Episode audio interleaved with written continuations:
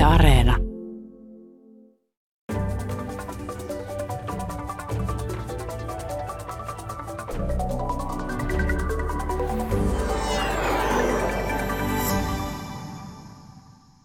Mitä tällä hetkellä kuuluu Israelin ja Palestiinan konfliktille ja miksi EUn asema on tämän tilanteen suhteen juuri nyt hyvin vaikea? Ja miksi Israel ja juutalaiset herättävät niin monenlaisia vahvoja tunteita ja ajatuksia EU-alueellakin?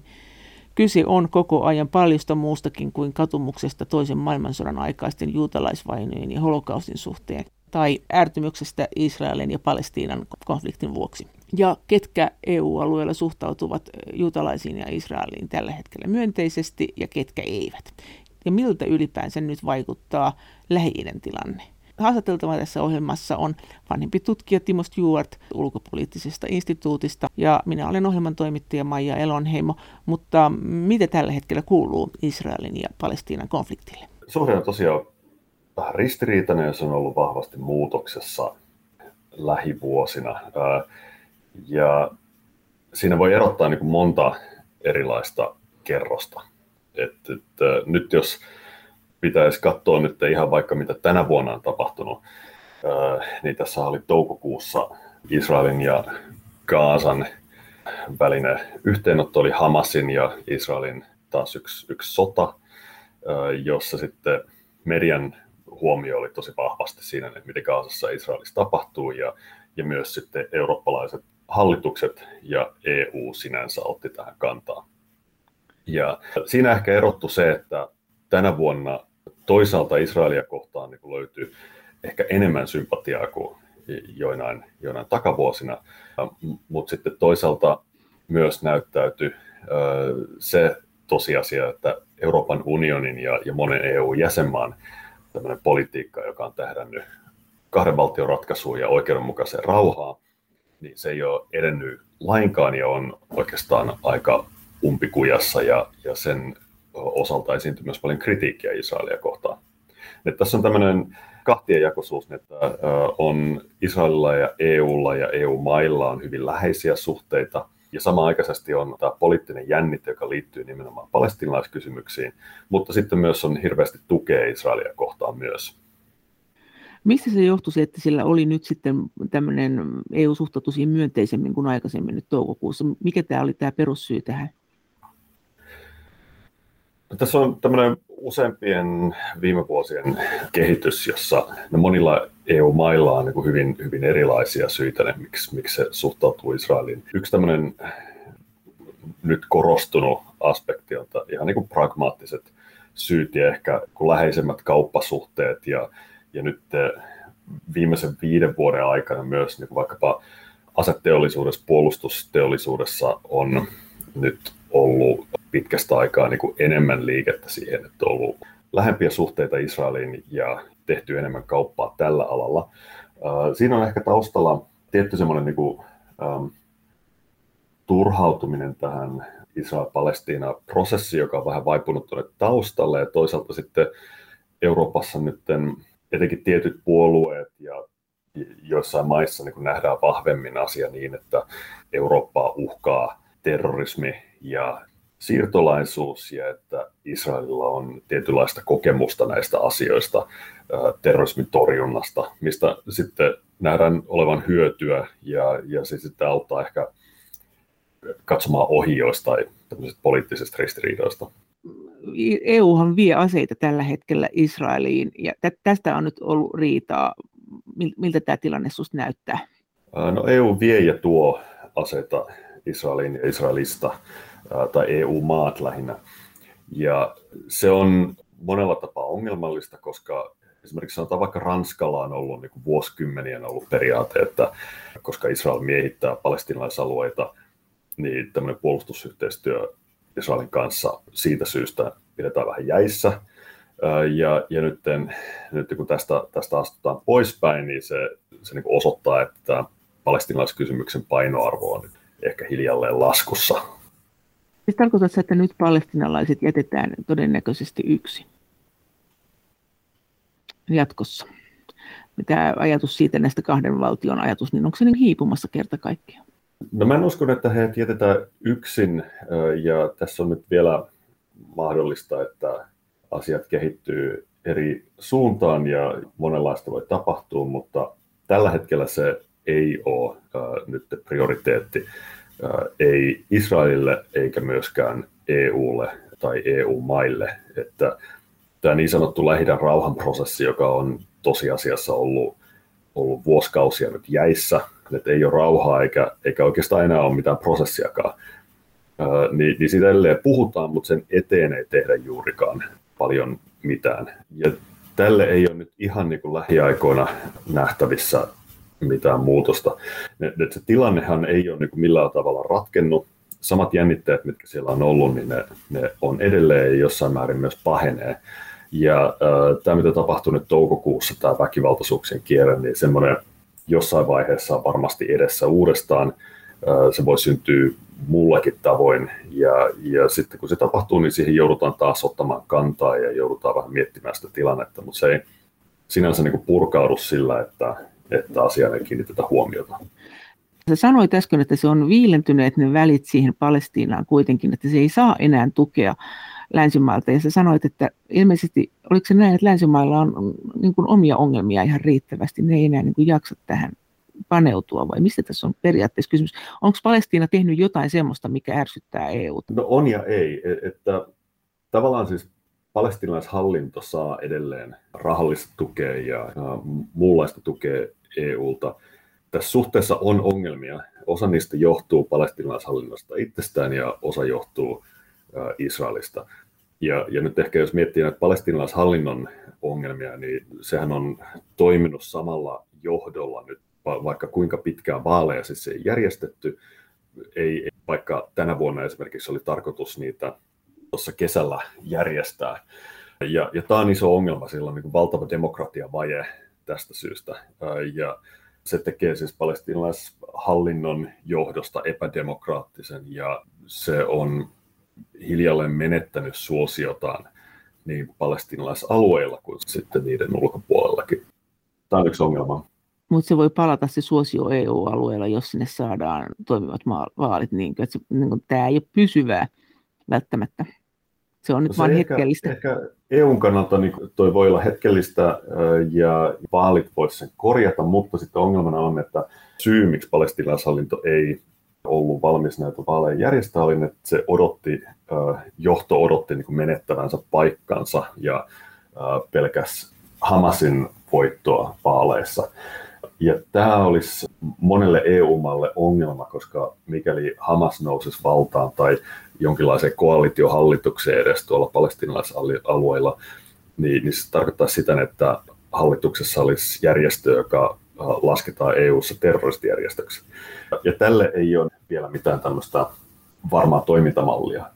Eli mis, mitä sitten tehtäisiin, jos on niin, terroristilistalla oleva järjestö, äh, demokraattisesti valittuna sitten vallankahvaan. Asioidaanko sen kanssa edelleen vai eikö asioida?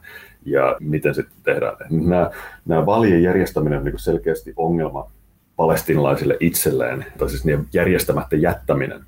Mutta tietyssä se, mielessä se, että niitä ei järjestetty, niin sitten ratkaisi myös ongelmia sitten niin kuin sekä Israelin että EUn että Yhdysvaltojen suhteen. E- eli lykkäsi tätä kysymystä siitä, että miten Hamasin kanssa tulisi toimia. No näyttääkö se siltä, että siis Hamasin suosio kasvaa kasvamistaan? Että jos tätä nyt lykätään näitä vaaleja, sanotaan nyt, jos vaikka viisi vuotta lykättäisiin, voisiko se olla niin paljon? Tai kymmenen vuotta, voisiko se niin, niin paljon olla? Niin olisiko se niin, että Hamas olisi sen jälkeen entistä voimakkaampi vai menisikö tämmöinen Hamasin kannatuspiikki ohi? Että mikä se trendi siellä on?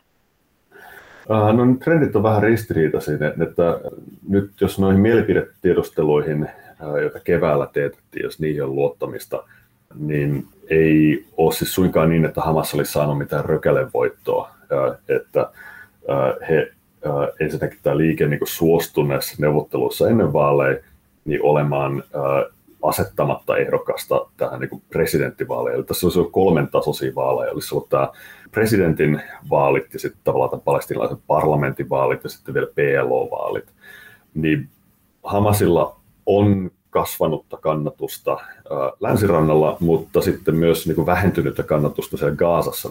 Ja Palestiinan poliittinen kenttä on siis sikäli niin kuin, pirstaloitunut. Että, nyt Hamasillahan on niin kuin käytännön kokemusta siitä, että he itse asiassa hallitsee Gaasan aluetta ja nyt tehnyt sitä jonkin aikaa ja sitten ihmisille on tullut selväksi, että mitkä heidän vahvuudet ja mitkä heidän heikkoudet on, että ei hekään kykene tarjoamaan mitään patenttiratkaisuja, mikä nyt heillä on etu näissä tässä poliittisessa kilpailussa on tämä oppositiolle niin kuin kaikissa maissa aina lankeava tietty tämmöinen bonus siitä, että he ei ainakaan niin suoraan vastuussa kaikista virheistä ja ongelmista, mitä, mitä on, mutta Gaasan tilanne sitten osaltaan, osaltaan tota, tasapainottaa sitä. Mutta onko siellä Hamasille tulossa mitään uusia niin kuin vastavoimia tai sitten ehkä vielä radikaalimpia voimia, että jos äsken puhuttiin tuosta vaikka kymmenen vuoden perspektiivistä, niin milloin sä luulet, että seuraavat vaalit tulee ja mm, onko siellä jotakin uusia toimijoita? No sitä, että milloin seuraavat vaalit tulee, niin se on kyllä kysymysmerkki. Mä en lähde edes arvailemaan sitä. Mutta, mutta yksi, se yksi asia, mitä, mikä tässä tapahtuu kuitenkin jossain vaiheessa on, että tämä nykyinen presidentti Mahmoud Abbas, niin hän on 80 ja ei varmaankaan elä ikuisesti. Ja, niin, niin tota, jonkinlainen vallanvaihto on palestinalaishallinnossa niin vääjäämättä edessä jossain vaiheessa. Mutta mikä susta nyt voisi olla? Onko susta niin, että ne voisi ihan hyvin töröttää vaikka 15 vuotta ilman vaaleja? Ja sitten vaan EU olisi ärtynyt niille sen seuraavan 15 vuotta, ja sitten mahdollisesti sit no, Hamas voittaisikin. 15 vuotta, 15 vuotta aika pitkä aika, että se, se tota, menee horisontti yli, mutta sanotaan niin kuin lähivuosina ää, se tilanne on sillä tavalla lukossa, että, että ää, on Israelin etu tietyllä tavoin, että, että nykytilanne jatkuu. Ja ää, EUlla ei ole ää, tällä hetkellä niin kuin mitään rahkeita ää, niin kuin vaikuttaa tähän, tähän ää, asiaan, koska se vaatii myös siis tämän, niin kuin taloudellisen tuen lisäksi, mitä voisi käyttää vipuvartena, niin se vaatii myös poliittista tahtoa. Ja, ja mikä se poliittinen tahto olisi, niin, niin tota EU-tasolla se löytyminen on ensinnäkin niin kuin kiven takana ja, ja sitten tämän rauhanprosessin näkökulmasta ää, ehkä vielä erityisesti, että jos EU:ssa on hankala ylipäänsä löytää niin kuin poliittista yhteisymmärrystä ulkopolitiikan suhteen, niin se, että miten tulisi toimia tämän Palestiinan kysymyksen kohdalla, se tuntuu olevan erityisen hankalaa. Vanhempi tutkija Timo Stewart ulkopoliittisesta instituutista. No miten kun se on kuitenkin sanottu, että se on se tilanne, että EU rahoittaa sitä palestiinalaisaluetta rakentamaan, siellä jälleen rakentamaan pommitusten jäljiltä rakennuksia ja sitten sen jälkeen Israel pommittaa ne taas maan tasalle. Että se on ollut EUlle e myös hyvin turhauttavaa, voisi kuvitella, näille, jotka näitä rahoja laskee, niin rakennuttaa samoja rakennuksia ihan uudelleen. Jos tämä Palestiinan goodwill on laskemassa EU-ssa, niin luulet sä, että nämä rahatkin vähenee, mitä palestiinalaisalueelle annetaan? Uh, mä en usko sitä. Paljon sinne muuta annetaan? Tiedätkö? Se on joku 300 miljoonaa nyt vuosittain niin kuin suoraan kahden välistä. Sen lisäksi on sitten rahoitus tuolle UNRWL, mikä on sitä Palestiinan pakolaisista huolehtiva järjestö ja muille YK-järjestöille. en osaa itse sanoa, mikä se niin kokonaissumma niin vuositasolla, koska tässä on sitten on EUn suoraan antamaa tukea ja sitten sen lisäksi on niin jäsenmaiden suoraan antamaa tukea. Mutta palestinalaishallinto, niin heille kaikkinensa EU on kaikista tärkein rahoittaja Mm, mutta se on siis näin, että todennäköisesti rahat säilyy, mutta tämmöinen muu myötätunto Israelin politiikkaa vastaan on heikkenemässä. Joo, tota, mä en tiedä, olisiko ehkä vielä täsmällisempää sanoa, että sen, sen kysymyksen painoarvo on, on vähentynyt. Eli ehkä, ehkä nyt tässä, jos mä vähän pidennän sitä niin historiallista perspektiiviä, niin, niin tota, äh, oli pitkään semmoinen vaihe, jolloin tämä Israel-Palestiina-konflikti nähtiin sekä Euroopassa että Yhdysvalloissa niin kuin jonkinlaisena avaimena tähän lähi rauhaan ja, ja vakauteen niin kuin laajemmin. Ja, ja tota, oli, oli 90-luvun nämä toiveikkaat Oslon prosessin vuodet ja se aika, jolloin tämä rauhanprosessi itse asiassa niin eteni ja, ja tuli ö, päätöksiä ja palestinalaishallinto pystytettiin ja näin edespäin. Ja sen oli tarkoitus olla tämmöinen niin kuin ylimenokaus. Ja kun se sitten niin kuin sortui tämä prosessi sitten 2000-luvulla ja tietenkin sitä yritettiin muutamia kertoja paikalla uudestaan, niin, niin hiljalleen se edistymisen puute oli yksi asia, mikä sitten tästä ehkä turhautti ulkopuolisia osallistujia. Ja toinen oli sitten nämä muut asiat, mitä lähi tapahtui. Eli, eli tuli arabikevät, Syyrian sota, Libyan sota, nyt, nyt sitten myöhemmin Jemenin sota. Eli tämmöisiä asioita, mitkä nähtiin vaikuttavan suoraan eurooppalaiseen niin turvallisuuteen ja intresseihin. ISISin nousu, niin terrorismin pelko, siirtolaisten, pakolaisten saapuminen suuressa määrin, niin kuin yhteiskuntien romahdus, niin se oikeastaan niin kuin, ei ollut kyse niin paljon siitä, että, että Israel-Palestiina olisi, olisi äh, äh, niin menettänyt merkitystään, vaan siitä, että muut tapahtumakulut meni vähän niin kuin sen ohi, että se, ne, ne muuttui vielä tärkeämmiksi, vielä dramaattisemmiksi ja, ja tota, vielä enemmän niin kuin huomiota vaativiksi. Ja, ja tässä me ollaan niin kuin ehkä edelleen, että Israel-Palestiinan kuvion jäätyminen, niin se toisaalta tarkoittaa sitä, että tilanne on edelleen huono. Se on yhtä huono kuin se oli 20 vuotta sitten, joiltain osin ehkä huonompi, mutta se ei näytä niin kuin liikkuvan kovin nopeasti nyt minnekään suuntaan, kun taas sitten ne jotkut muut akuutit kriisit, niin niissä ihmisiä kuolee, ihmisiä pakenee koreistaan ja yhteiskunnat romahtaa ja niissä sitten pelataan myös suurvaltojen keskinäistä peliä, niin ne on imennyt sen huomion ja sen poliittisen tilan niin kuin tältä.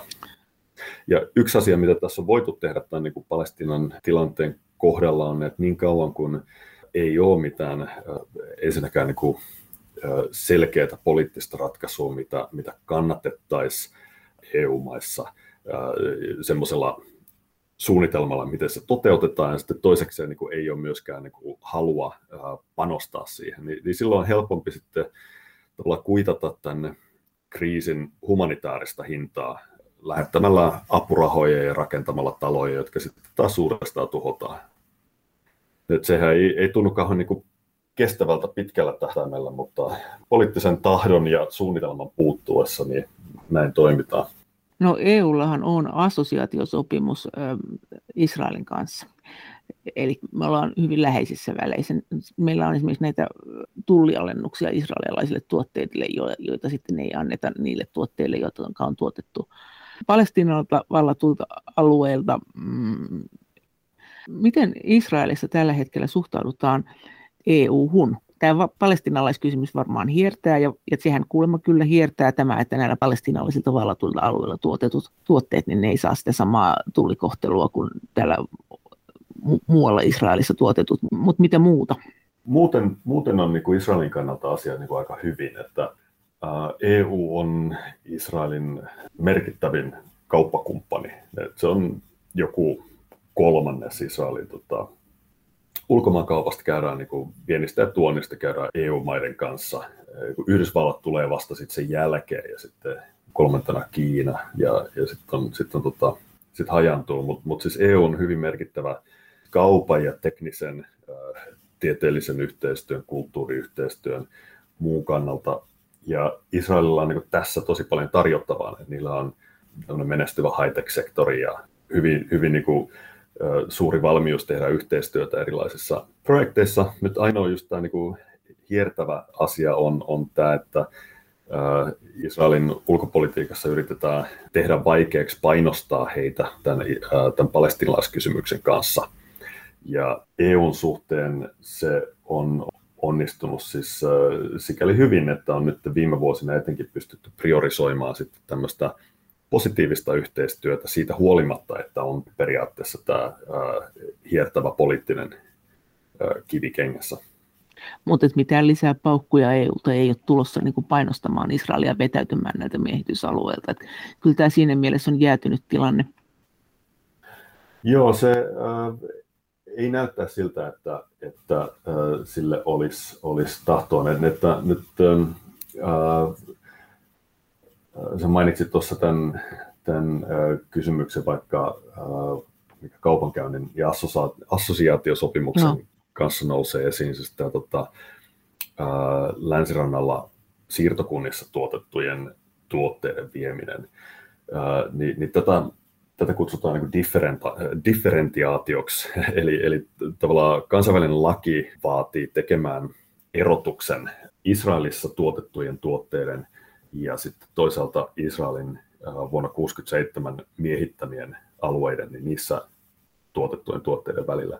Ja, ja tässä on taustalla on siis YK on turvallisuusneuvoston päätöslauselmia nyt viimeksi vaikka tämä 2334 vuodelta 2016, ja, ja sitten EUn uh, omia ratkaisuja ja, ja vaatimuksia, että tämä differentiaatio pitäisi niin kuin, sisällyttää kaikkiin niin kuin, sopimuksiin. Eli, eli toisin sanoen, jos uh, vaikkapa on joku tuote, joka tehdään Tel Avivissa, uh, niin sitten kun se tuodaan EU-maihin, niin se nauttii tästä assosiaatiosopimuksen eduista ja voidaan sanoa, että se on Israelissa tehty, kun taas sitten, jos on tuote, joka on tehty vaikka Arjelin siirtokunnassa, joka on vuonna 1967 miehitetyillä alueilla, palestinalaisalueilla siis, niin, niin silloin siihen ei saisi laittaa, että tehty Israelissa, ja se ei saisi nauttia näistä assosiaatiosopimuksen ja kauppasopimusten eduista.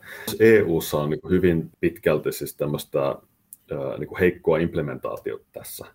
Eli sitä ei valvota eikä sitä välttämättä, kun se tapahtuu, se on niin EU-tason suositus, mutta sitten jäsenmaiden pitää pistää toiseen. Mutta mut vaikkapa jos menee Suomessa Alkoon, niin siellä on viinejä, jotka löytyy Israel-hyllyltä, ja sitten siellä on tämmöisiä viinejä, joissa lukee muu alkuperämaa. Semmoisen merkin on esimerkiksi saanut semmoiset viinit, joita on tuotettu tuolla Israelin miehittämille Golanin ylängöllä ja tämä selittää tämän niin mystisen muu alkuperämaa. Vanhempi tutkija Timo Stewart äh, ulkopoliittisesta instituutista, onko tämä sitten ihan poliittista, tuossa eri maat EU-sakin suhtautuu tähän asiaan eri lailla, onko se niin? Joo, eri maat suhtautuu eri lailla. Toiset äh, on tehnyt enemmän sen eteen, että tämmöinen differentiaatio toteutuisi, toiset äh, ei, ei tee niin paljon. Logiikkana tässä on se, että ensinnäkin, että, että se ylläpitäisi kansainvälisen lain merkitystä, eli ei pidetä hyväksyttävänä sitä, että valtio miehittää alueita ja liittää ne itseensä tai käyttää niitä niin kuin oman, oman taloudellisen etunsa hyödyksi. Ja näin ollen niin kuin sen erotuksen tekeminen on tärkeää.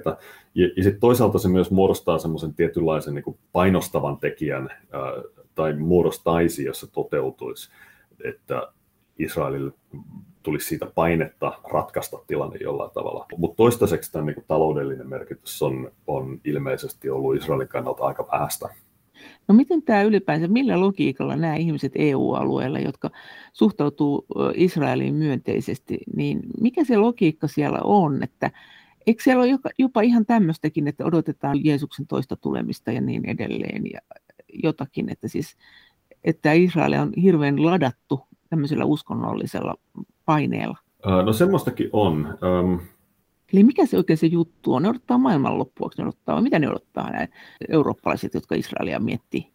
Tämä jakaantuu niin kuin moneen ryhmään. Että ehkä, ehkä mä tulen tähän maailmanloppuun niin kuin viimeksi, mutta ensin, ensin pitää mainita, että, että tota, maailmanloppu aina hyvä jättää viimeiseksi. EUn sisällä on hyvin monenlaista tukea Israelille. Et esimerkiksi vaikka Saksassa on, Saksa on ihan omanlaisensa tapaus, niin että heillä, heillä tota, Israel-suhteisiin niin vaikuttaa tosi paljon tämä tiedostus heidän omasta historiasta ja, ja äh, holokaustista ja, ja natsien painoista ja tietynlainen niin kuin tarve sitten hyvittää ja pitää yllä hyviä suhteita Israeliin. Ja, ja tämä on niin kuin ollut Saksassa tosi vahva voima ja äh, näkyy jossain määrin myös Itävallassa. Äh, on, on siis myös näkyy siis muuallakin Euroopassa, että monet, monet niin näkee Israelin just juutalaisvainojen valossa ja, ja sitten haluaa sen tähden varmistaa, että on hyvät suhteet Israeliin nyt, koska heidän, heidän maissaan on toimittu toisella tavalla ää, aikaisemmin. Siis ihan, Sitten, ihan vuosisataisesti näitä ihan vanhoja vainoja vai? Uh, no joo, joo, tavallaan, että ehkä eniten uh, on tämmöisestä niin kuin 1900-luvun tapahtumista kyse. Mutta tämä niin kuin antisemitismin niin kuin häpeä ja paino, niin, niin tota, monelle se merkitsee sitä, että, että on niin moraalinen, moraalinen vastuu siitä, että pitää tukea Israelia. toinen tämmöinen niin uusi tuen äh, haara on sitten ollut nämä Itä-Euroopan ehkä vähän autoritaariseen niin populismiin nojailevat hallinnot, niin kuin vaikka Unkarissa ja, ja Tsekissä ja, ja tota, Puolassa, jossa sitten on, on nähty äh, Israel äh, vähän niin kuin pragmaattisemmassa valossa semmoisena valtiona, joka osaa toimia äh, terrorismia vastaan, osaa, osaa tota, toimia niin kuin pragmaattisesti semmoista siirtolaisuutta kohtaan, mitä ei hyväksytä, ja joka on valmis sitten asioimaan aika niin kuin pragmaattisella pohjalla erilaista kauppa- ja turvallisuus- ja, ja muuta yhteistyötä. Ne, ne, tätä on niin ollut nähtävillä Itä-Euroopassa. On, on sitten vanhastaan on tosi paljon nähty Euroopassa myös Israel tämmöisenä niin kuin demokratian ja länsimaisten arvojen linnakkeena lähi Tämä on myös Yhdysvalloissa tosi iso tämmöinen niin yleinen argumentti. On paljon syitä, miksi ihmiset ja puolueet tai, tai poliittiset ryhmittymät Euroopassa ja Yhdysvalloissa näkee Israelin positiivisessa valossa ja haluaa tukea sitä. Siis on strategisia syitä ja on, on syitä, jotka liittyy sitten tämmöiseen niin kuin, näkemykseen tällaista kulttuurisesta yhteenkuuluvaisuudesta ja demokratian merkityksestä. On syyllisyyttä holokaustista, mutta e- ehkä myös sitten yhteisten vihollisten hahmottaminen tämmöisen radikaalin islamismin muodossa. Mutta sitten lisäksi vielä on tämmöinen yksi kiinnostava eikä ihan vähän merkityksellinen ryhmä, jota kutsutaan kristilliseksi sionismiksi. Eli sillä tarkoitetaan tämmöistä aatetta, jossa kristityt ajattelee, että Israelin valtio itsessä täyttää raamatun ennustuksia ja on näin ollen osa Jumalan suunnitelmaa. Ja se on tämmöinen hyvä osa Jumalan suunnitelmaa, jolloin kristittyjen kuuluu sitten olla Jumalan suunnitelman puolella tukemalla Israelin valtiota. Ja yksi tämmöinen sit haara tässä on se, että tämä liittyy nyt siihen maailmanloppuun, että että jotkut ö, kristityt ajattelee, että tiettyjen asioiden pitää niin kuin, tapahtua, tietyt profetiat, niiden pitää toteutua ennen kuin Jeesus voi palata. Ja yksi niistä on, on sitten ö, niin kuin Israelin liittyvä tapahtumakulku. Ja, ja näin ollen sitten Israelia tukemalla voi tavallaan niin kuin, sitten edesauttaa tätä Jeesuksen paluuta maailmanloppuun. Tämä ei ehkä ole niin kuin kaikista voimakkain tai, tai yleisin tapa nähdä sen, että, että ehkä yleisempi on se, että Israel on yksinkertaisesti Jumalan omaisuuskansa, niin kuin, niin kuin tota, tässä tähän kielenkäyttöön kuuluu, kuuluu sanoa, ja näin ollen kristittyjen kuuluu tukea Israelia, koska, koska Jumala siunaa niitä, ketkä siunaa Israelia, ja kiroaa ne, ketkä Israelia kiroaa. Eli, eli tässä on tämmöinen laajempi kuva historiasta, ja Jumalan toiminnasta siitä, jossa sitten kristityt voi valita kummalle puolelle he asettuu, onko he uskollisia Jumalaa kohtaan vai ei. Mutta tämä, mikä sä sanoit, kuitenkin tämä maailmanloppuskenaario, että se lähtee siitä, että kun Israelia tuetaan, niin Israel vahvistuu, sitten tulee maailmanloppu, mikä on tietysti ikävää juutalaisille, ja, mutta kristityt, niin kuin Jeesuksen lunastustyön kautta pääsee taivaaseen. Näinkö se, se, se, tälleenhän se logiikka sitten menee, että tavallaan että loppupeleihin saakka ei olla juutalaisten ystäviä, vaan siinä on tämmöinen välinearvo.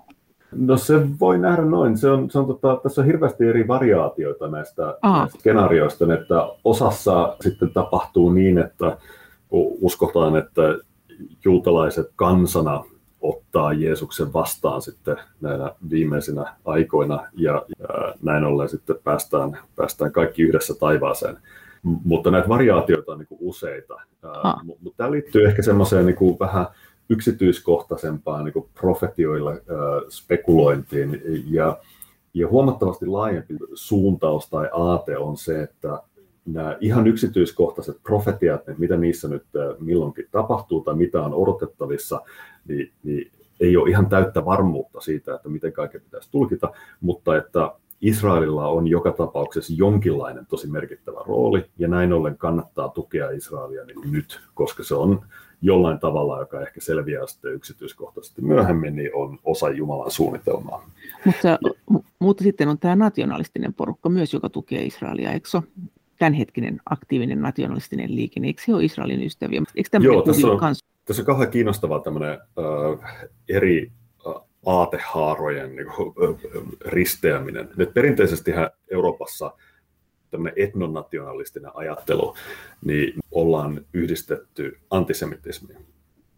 Eli jos, jos niin kuin ajatellaan, että, että kansat on tämmöisiä, ellei nyt ikuisia, niin ainakin muinaisia, tosi vanhoja, yhtenäisiä, niin kuin geneettisesti, ihan niin kuin sukulaisuussuhteiden kautta ää, jollain lailla ää, historian kautta niin kuin yhdessä siirtyneitä, jos on oma kulttuuri ja oma kansan luonne ja kaikki tämmöinen, ja että tämmöiset kansat, niin ne sitten lopulta saa valtion ja se niiden valtiollinen itsenäisyys siellä on tosi tärkeää.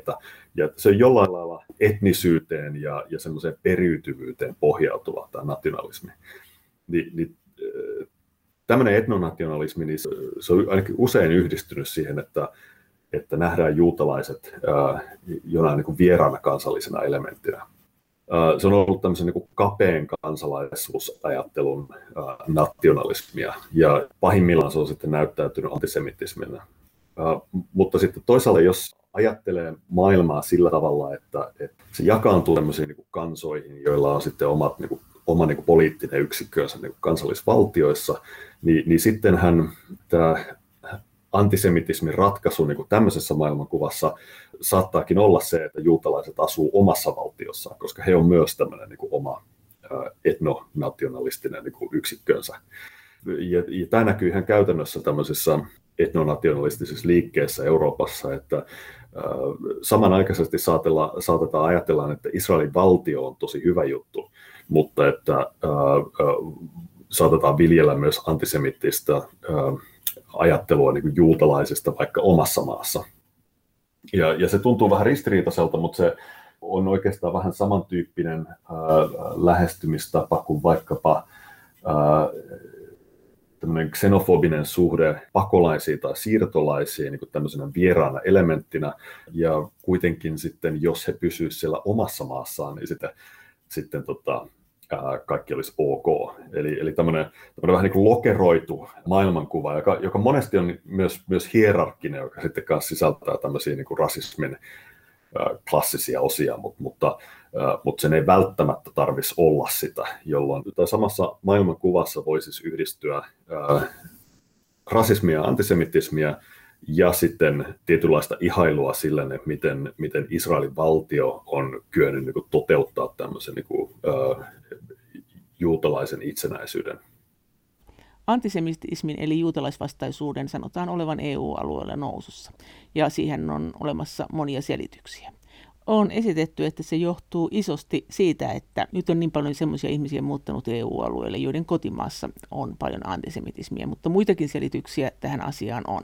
Mitä mieltä vanhempi tutkija Timo Stewart on siitä, että kuinka suuri selittäjä se on, että ihmiset tuovat lähtömaistaan juutalaisvastaisia asenteita mukanaan?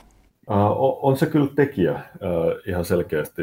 Nythän Euroopan komissio esitti just tässä lokakuun alussa tämmöisen ensimmäisen antisemitismin torjuntaa koskevan EU-strategian, ja, ja siinä äh, viitattiin sitten tämmöisiin tutkimuksiin, että 90 äh, eurooppalaista juutalaista kokee, että antisemitismi on noussut, ja yleensä näissä, näissä niin kuin syrjintää ja vainoa koskevissa asioissa, niin, niin ne, keihin se kohdistuu, niin he kyllä, he kyllä tietää, että se kannattaa ottaa vakavasti, että tämmöinen tulos on se, että mistä se johtuu, on niin kuin vaikeampi. Että tässä on, on varmasti mukana sitä, että on, on tota, Euroopassa monissa maissa on maahanmuuttajataustaista väestöä, ketkä tulee yhteiskunnista, missä antisemitismia on, ei ole käsitelty siis samalla tavalla kuin Euroopassa, ja jossa sitten he voivat tuoda tullessaan semmoisia rasistisia ja, ja syrjiviä ajatusmalleja, osittain ne voi liittyä,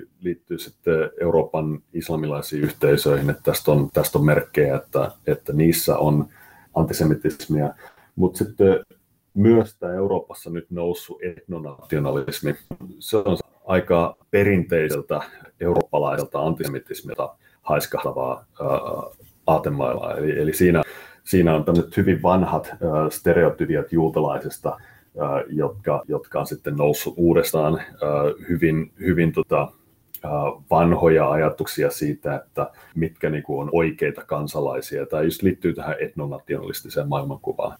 Mutta ei välttämättä tosiaan niin mene yksi yhteen lainkaan sen kanssa, että miten nähdään Israelin valtio. Eli on mahdollista, siis jopa myös näissä kristillisissä piireissä, hyvin mahdollista, että yhdistyy niin kuin samoissa puhujissa ja kirjoittajissa niin tämmöinen suuri ystävyys Israelin valtion kanssa ja sitten läpeensä antisemitistiset ajatukset juutalaisista sinänsä.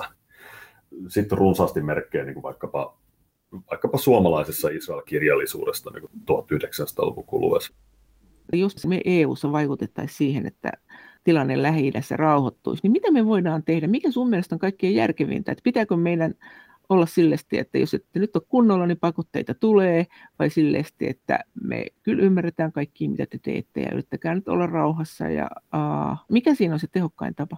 EU toimijana niin kuin ulkopolitiikassa on ylipäänsä nyt tämä iso haaste. Et EU on ollut hirveän vaikea muodostaa minkäänlaista yhtenäistä ulkopolitiikkaa. Että on 27 jäsenmaata, kaikkien jakamien kantojen löytäminen on tosi vaikeaa, se, se on yleensä aika hidasta, ja, ja tämä näkyy nyt oikeastaan kaikissa lähi tilanteissa, että, että EUn rooli on ollut todella pieni. Siihen syypää on niin lähinnä, lähinnä sitten EU-maat itse. Niin kauan kuin on vaikeaa toimia yhteisymmärryksessä niin kuin toimiminen käytännössä vaatii sitä, että on jonkinlainen yhteisymmärrys, niin, niin kauan sitä toimintaa niin tuskin tulee olemaan. Et silloin sitten ratkaisuksi niin on käytännössä jäänyt se, että pienin yhteinen nimittäjä on, että äh, lähetetään äh, humanitaarista apua tai kehitysapua, ja se on melkeinpä ollut niin kuin ainoa työkalu sitten paketissa, mitä monesti on voitu käyttää. Jos tämä ei niin kuin muutu, tämä perusrakenne, niin, niin tuskin voidaan nähdä paljon muutakaan siinä. Ehkä tähän voisi lisää vielä sen, että yksi, yksi asia, mitä EU on tehnyt, on, on siis myös maksanut erinäisille lähi maille, niin pääasiassa Turkille ja Libyalle siitä, että ne ei päästä ö, siirtolaisia rajojensa läpi Eurooppaan. Ja tämäkin on nyt tämmöistä aika niin kuin minimalistista ulkopolitiikkaa, joka, joka ei lupaa niin kuin kauhean hyvää niin kuin pitkällä tähtäimellä.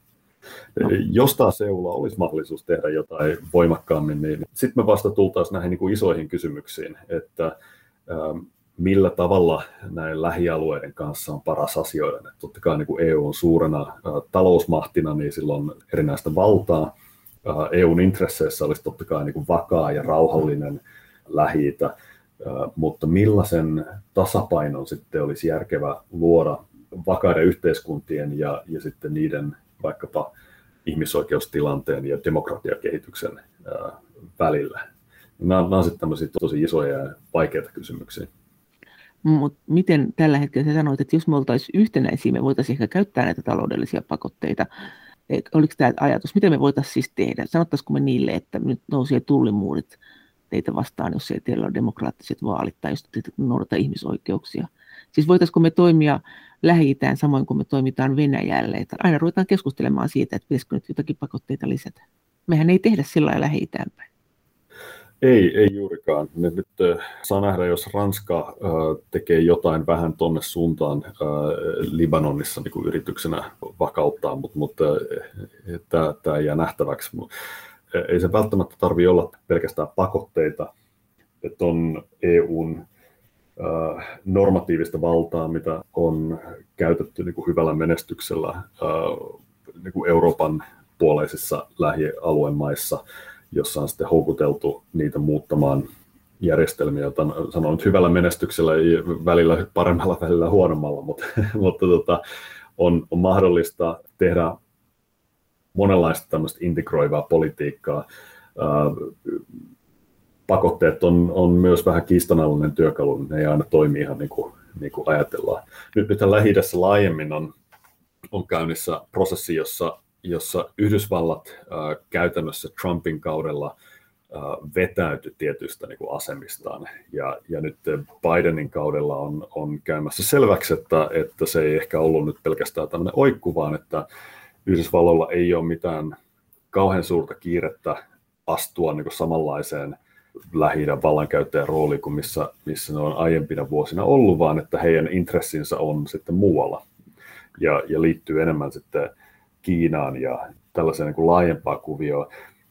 Ja koska EUlla on ollut vaikeuksia nyt täyttää tätä valtatyhjiötä, niin nyt, nyt ollaan nähty, nähty sitä, että lähidässä toimii enemmän myös Venäjä ja Kiina. Venäjän tapauksessa nyt Syyria on yksi tämmöinen räikeä esimerkki siitä, mutta, mutta Kiinan, Kiinan kohdalla myös sitten kaupallisten ja diplomaattisten suhteiden kautta. Että, tietynlainen tämmöinen määrätietoisempi EUn ulkopolitiikka lähidässä oli hieno nähdä, mutta, mutta se tulee vasta sen jälkeen, kun meillä ylipäänsä EUssa on joku määrätietoisempi ulkopolitiikka, ja, ja sitä mä en osaa ennakoida, että tuleeko sellaista milloin, jos, jos koskaan. Miten sä ryhmittelet nämä EU-maat sen suhteen, että miten ne suhtautuu nä- tähän lähi maihin ja sitten Israeliin nimenomaan, että onks, sä sanoit äsken, että kun meillä ei ole yhteistä linjaa, niin miten nämä menee meillä nämä jakolinjat? No ne jakolinjat menee pitkälti niin, että siis kaikilla EU-maillahan on hyvät ja toimivat suhteet Israelin kanssa, niin kuin sekä yksittäin että sitten unionina kokonaisuudessa. M- mutta erityisesti nyt viime vuosina Israelin näkökantoja on ymmärtänyt Saksa ja Itävalta ja, ja sitten myös näitä itäisen Keski-Euroopan maita, niin kuin Unkari, Puola, Tsekki, Slovakia, eli, eli nämä neljä viimeistä on niin sanotut Visegrad-maat, Mihin se perustuu? No Saksalla ja Itävallalla niin yksi syy on tämä heidän menneisyys ja sen tuoma tietynlainen erityinen Israel-suhde. Ja sitten Visegrad-mailla on nyt etenkin Netanyahun pääministerikaudella, niin, niin tota, he löysivät yhteisiä säveleitä tämmöisen tietynlaisen niin kuin, samantyylisen pragmaattisen ulkopolitiikan ja sanotaanko niin terrorismin ja, ja tota, siirtolaisuuden uhkien korostamisen välillä ja, ja ehkä myös Visegrad kohdalla niin kuin valmiutta poiketa tästä EUn enemmän niin kuin arvopohjaisesta uh, ulkopoliittisesta taipumuksesta, mikä, mikä on sitten aiempina vuosina ollut, ollut selkeämpi. Mutta minkä takia sitten, eikö nämä tunne nämä Unkaria Puolan mitään syyllisyyttä tästä toisen maailmansodan vaiheesta, jolloin siellä tapettiin paljon juutalaisia, vainottiin heitä. Ja edelleenhän esimerkiksi Unkarissa sanotaan, että juutalaisten asema ei ole hyvä. Ja kuitenkin he sitten tykkää Israelista. Tässä on nyt joku ristiriita tässäkin. Unkarissa, Puolassa ja, ja monissa muissa maissa, missä juutalaisia vainottiin tokan maailmansodan aikaa, niin niissä on ollut tapana nähdä tämä niin, että ne vainoajat oli saksalaisia Aha. se syyllisyys niin kuin ei ole semmoinen, mitä, mitä on niissä maissa niin kuin kovin paljon käsitelty. Tämä suhde Israelin on, on ollut niin kuin tästä, tästä irrallinen. Aa, mutta sanoit äsken, että siis Saksa, Itävalta ja nämä Visegrad-maat on ne Israel myönteisimmät. Oliko ne nyt nämä? Mitkä on Israel kielteisimmät sitten ja mistä syystä? No mä en tiedä, onko Israel kielteinen nyt semmoinen tapa ainakaan, millä kukaan, kukaan näistä maista niin kuin hahmottaisi omaa politiikkaansa. Että he, he, ehkä enemmänkin niin, että, että ne maat EU-ssa, mitkä on eniten ymmärtänyt palestinalaisten kantoja, niin, niin ehkä Ruotsi nyt on siinä etulinjassa. Että he on tosiaan niin kuin ainoa EU-maa, joka vaikka yhdeksän EU-maata on tunnustanut Palestinan valtion, niin, niin tota, Ruotsi on ainoa, joka on tehnyt se niin EU jäsenmaana ollessaan. Ja sitten toinen on Irlanti, joka on perinteisesti sitten, siellä on ollut hyvin vahvaa sympatiaa palestinalaisia kohtaan. Ja, ja Ruotsin tapauksessa tämä sympatia sitten nousee enemmän tämmöisestä äh, ihmisoikeuksien ja, ja tasavertaisuuden äh, ja kansainvälisen lain kunnioittamisesta ja, ja siihen liittyvistä asioista, kun taas sitten Irlannissa on vahva tämmöinen narratiivi, jossa samaistuttu palestinalaisiin, vähän että katoliset irlantilaiset on, on nähty vähän niin kuin palestinalaisina ja, ja sitten israelilaiset on nähty vähän niin kuin äh, imperialistisena Englantina. että, että tämmöinen yhtymäkohta äh, on, on niin siellä nähty. Mutta mut, kyllä siis joka, jokaisella EU-maalla on, on hyvät suhteet Israeliin, että ei no sikäli ole niin tämmöistä leiri, leirijakoa niin ehkä liian vahva. No entä Israelin suhtautuminen sitten EU-maihin, että onko se, onko se niin kuitenkin näin, että Saksahan tukee Israelia taloudellisesti ilmeisesti aika paljon, mutta siis miten Israel suhtautuu Saksaan ja miten muihin, ja Itävaltaan siis, mutta miten näihin muihin, että onko siinä ero? Mun nähdäkseni Israel on, on kyllä pyrkinyt niin kuin yhteistyöhön ja, ja hyviin suhteisiin kaikkien EU-maiden kanssa, että heidän, heidän etunsa on tehdä enemmän ja syvenevää ja, ja tota, laajempaa yhteistyötä EU-maiden kanssa. Tämä on, tämä on tota, iso kauppakumppani, tärkeä yhteistyökumppani monella tavalla, ja ää, mitä läheisempi yhteistyö, niin sitä, ää, sitä suurempi ää, insentiivi sitten näillä yhteistyötä tekevillä mailla on sitten olla fokusoitumatta liiaksi tähän, tähän tota, rauhanprosessiin tai palestinalaisten tilanteeseen ylipäänsä vanhempi tutkija Timo Stewart ulkopoliittisesta instituutista. Miten sitten sä sanoit äsken, että kun EU-maat ei pysty olemaan yksimielisiä lähi suhteen siihen, ja sen suhteen, että miten lähi pitää suhtautua, niin se tekee meidän politiikasta heikon. Miten nämä erot sitten menee eri EU-maiden välillä? Mitä se käytännössä tarkoittaa? No ne erot lähinnä näkyy siinä, että, että vaikkapa nyt äh, toukokuussa tänä vuonna, kun oli, oli tämä viimeisin väkivaltaisuuksien sarja Israelin ja Hamasin välillä, niin osassa EU-maista kannanotot oli enemmän tota, Israelin näkökulman mukaisia ja osassa oli sitten enemmän niin kuin Israelin toimintaa kritisoivia. Ja useampi EU-maa esimerkiksi liputti Israelin lipulla näiden tota, väkivaltaisuuksien aikana osoittaakseen tukea Israelille, jonka toiminnan ne näin ollen näki oikeutettuna ja puolustuksellisena. Toisaalta sitten muissa maissa kritisoitiin. EU ei pystynyt lausumaan tästä niin kuin yhteistä kantaa käytännössä sen tähden, koska, koska Unkari esti sen. Ja tämä yhteinen kanta olisi, olisi sitten ollut äh, Israelin kannalta äh, niin kuin kiusallinen. Eli tässä tapauksessa niin kuin Unkari äh, otti sitten tämmöisen roolin, joka hajotti äh, yhteisen rintaman tässä EUn responssissa tähän väkivaltaan. Mutta siis ylipäänsä se lähi kriisi, muut kuin tämä Israel ja Palestiina, niin jos ottaa noin pois, niin miten, miten EU-maat sitten menee, miten ne suhtautuu näihin eri maihin? No siinä on paljon erilaisia jakolinjoja. 27 EU-maata ja kullakin vähän oma näkökulmansa. Nämä eteläisen Euroopan maat on ollut nyt enemmän huolissaan siirtolaisuudesta – vaikkapa äh, Kreikalla on ollut ihan oma suhteensa Turkkiin omine jännitteineen. Kyproksella tietenkin äh, tämän Turkin miehityksen vuoksi Pohjois-Kyproksella. Ranska ja Italia on ollut vähän niin kuin eri osapuolten kannalla Libyan sisällissodassa. Ja, ja sitten tietenkin Ranskalla on omat tota, erityissuhteensa näihin vanhoihin äh, mandaattialueisiin ja siirtomaihinsa. Äh, ja, ja niitähän riittää lähi että on, on Libanon ja, ja Syyria ja sen lisäksi sitten Marokko, Algeria, Tunisia.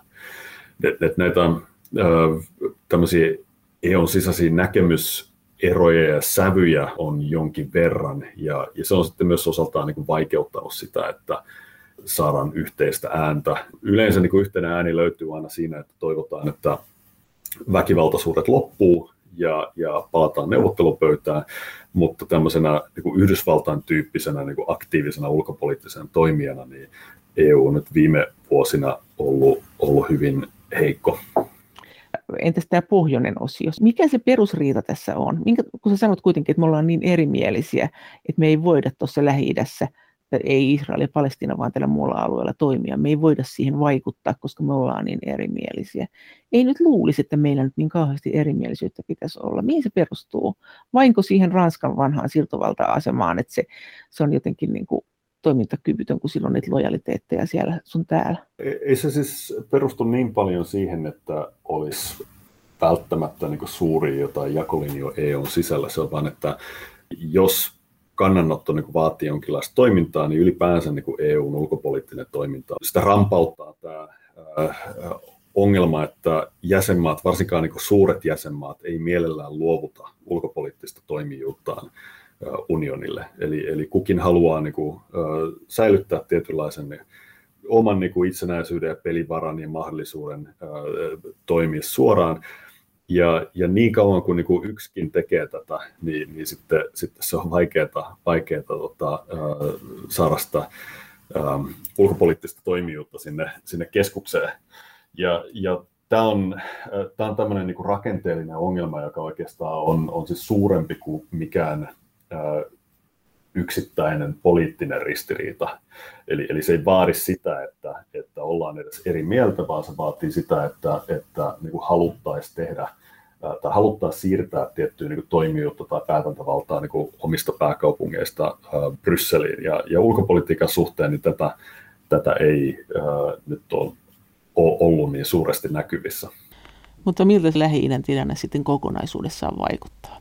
Vanhempi tutkija Timo Stewart ulkopoliittisesta instituutista. Tämän hetken lähi on, siis paljon vakavia kriisejä ja tosiaan siis Syyrian sota ja äh, Libanonin tilanne, Jemenin yhä jatkuva sota, äh, Iranin rooli äh, alueella ja Iranin äh, ydinaseohjelman kohtalo on kaikki tämmöisiä isoja kysymyksiä, mutta nyt tämä, mikä on siellä taustalle vaipunut ja on yksi näistä pitkäaikaisemmista ongelmista, on, on tämä Israelin ja palestinalaisten tilanne ja se yhä jatkuva ää, miehitys. Ja, ja siitä huolimatta, että se ei ähm, ole nyt äh, Israelissa edes niin kuin mitenkään poliittisen äh, agendan äh, huipulla eikä välttämättä niin kuin, äh, top kolmessakaan, ja, ja sitten ei ole nyt Euroopassa kauheasti puhuttu, niin nämä viime toukokuun tapahtumat osoittaa, että se ei, se ei ole menossa pois. Ja, ja vaikkapa Gaza, siellä asuu nykyään kaksi miljoonaa ihmistä, joiden humanitaarinen tilanne ei ole mitenkään vakaalla pohjalla. Poliittinen ratkaisu niin kuin tässä on niin viivästynyt ja viivästynyt. Ja voi hyvin olla, että jossain vaiheessa kansainvälinen yhteisö joutuu taas huomioimaan tämänkin tilanteen sen tähden, että, että siellä puhkee levottomuuksia ja se vähän niin kuin tunkee itsensä takaisin niin kuin kansainväliselle agendalle. No mitä jos EU lopettaisi tämän, nythän tällä hetkellä meillä on puolustusrahasto, joka on nyt kasvanut, mikä tarkoittaa käytännössä sitä, että tuotetaan aseita ja myydään niitä maailmanmarkkinoille. Osahan niistä joutuu tuohon lähialueillekin. Olisiko se susta tehokasta, että me jotenkin rajattaisiin tätä meidän asekauppaa? Auttaisiko se tilannetta? Olisiko se semmoinen, mitä EU voisi tehdä, jos me oltaisiin yksimielisiä?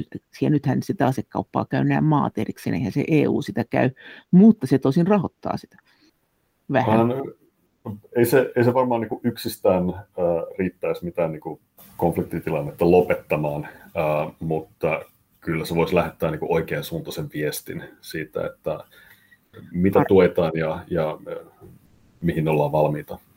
Niin ainakin nyt lopetettaisiin se aseiden tuotannon tukeminen, jos ei me saada sitä rajoitettua, niin sekin voisi vaikuttaa jollaisena EUn niin kuin, tahdon ilmaisuna. Joo, mielellään niin kuin osana sitten, sitten muuta politiikkaa.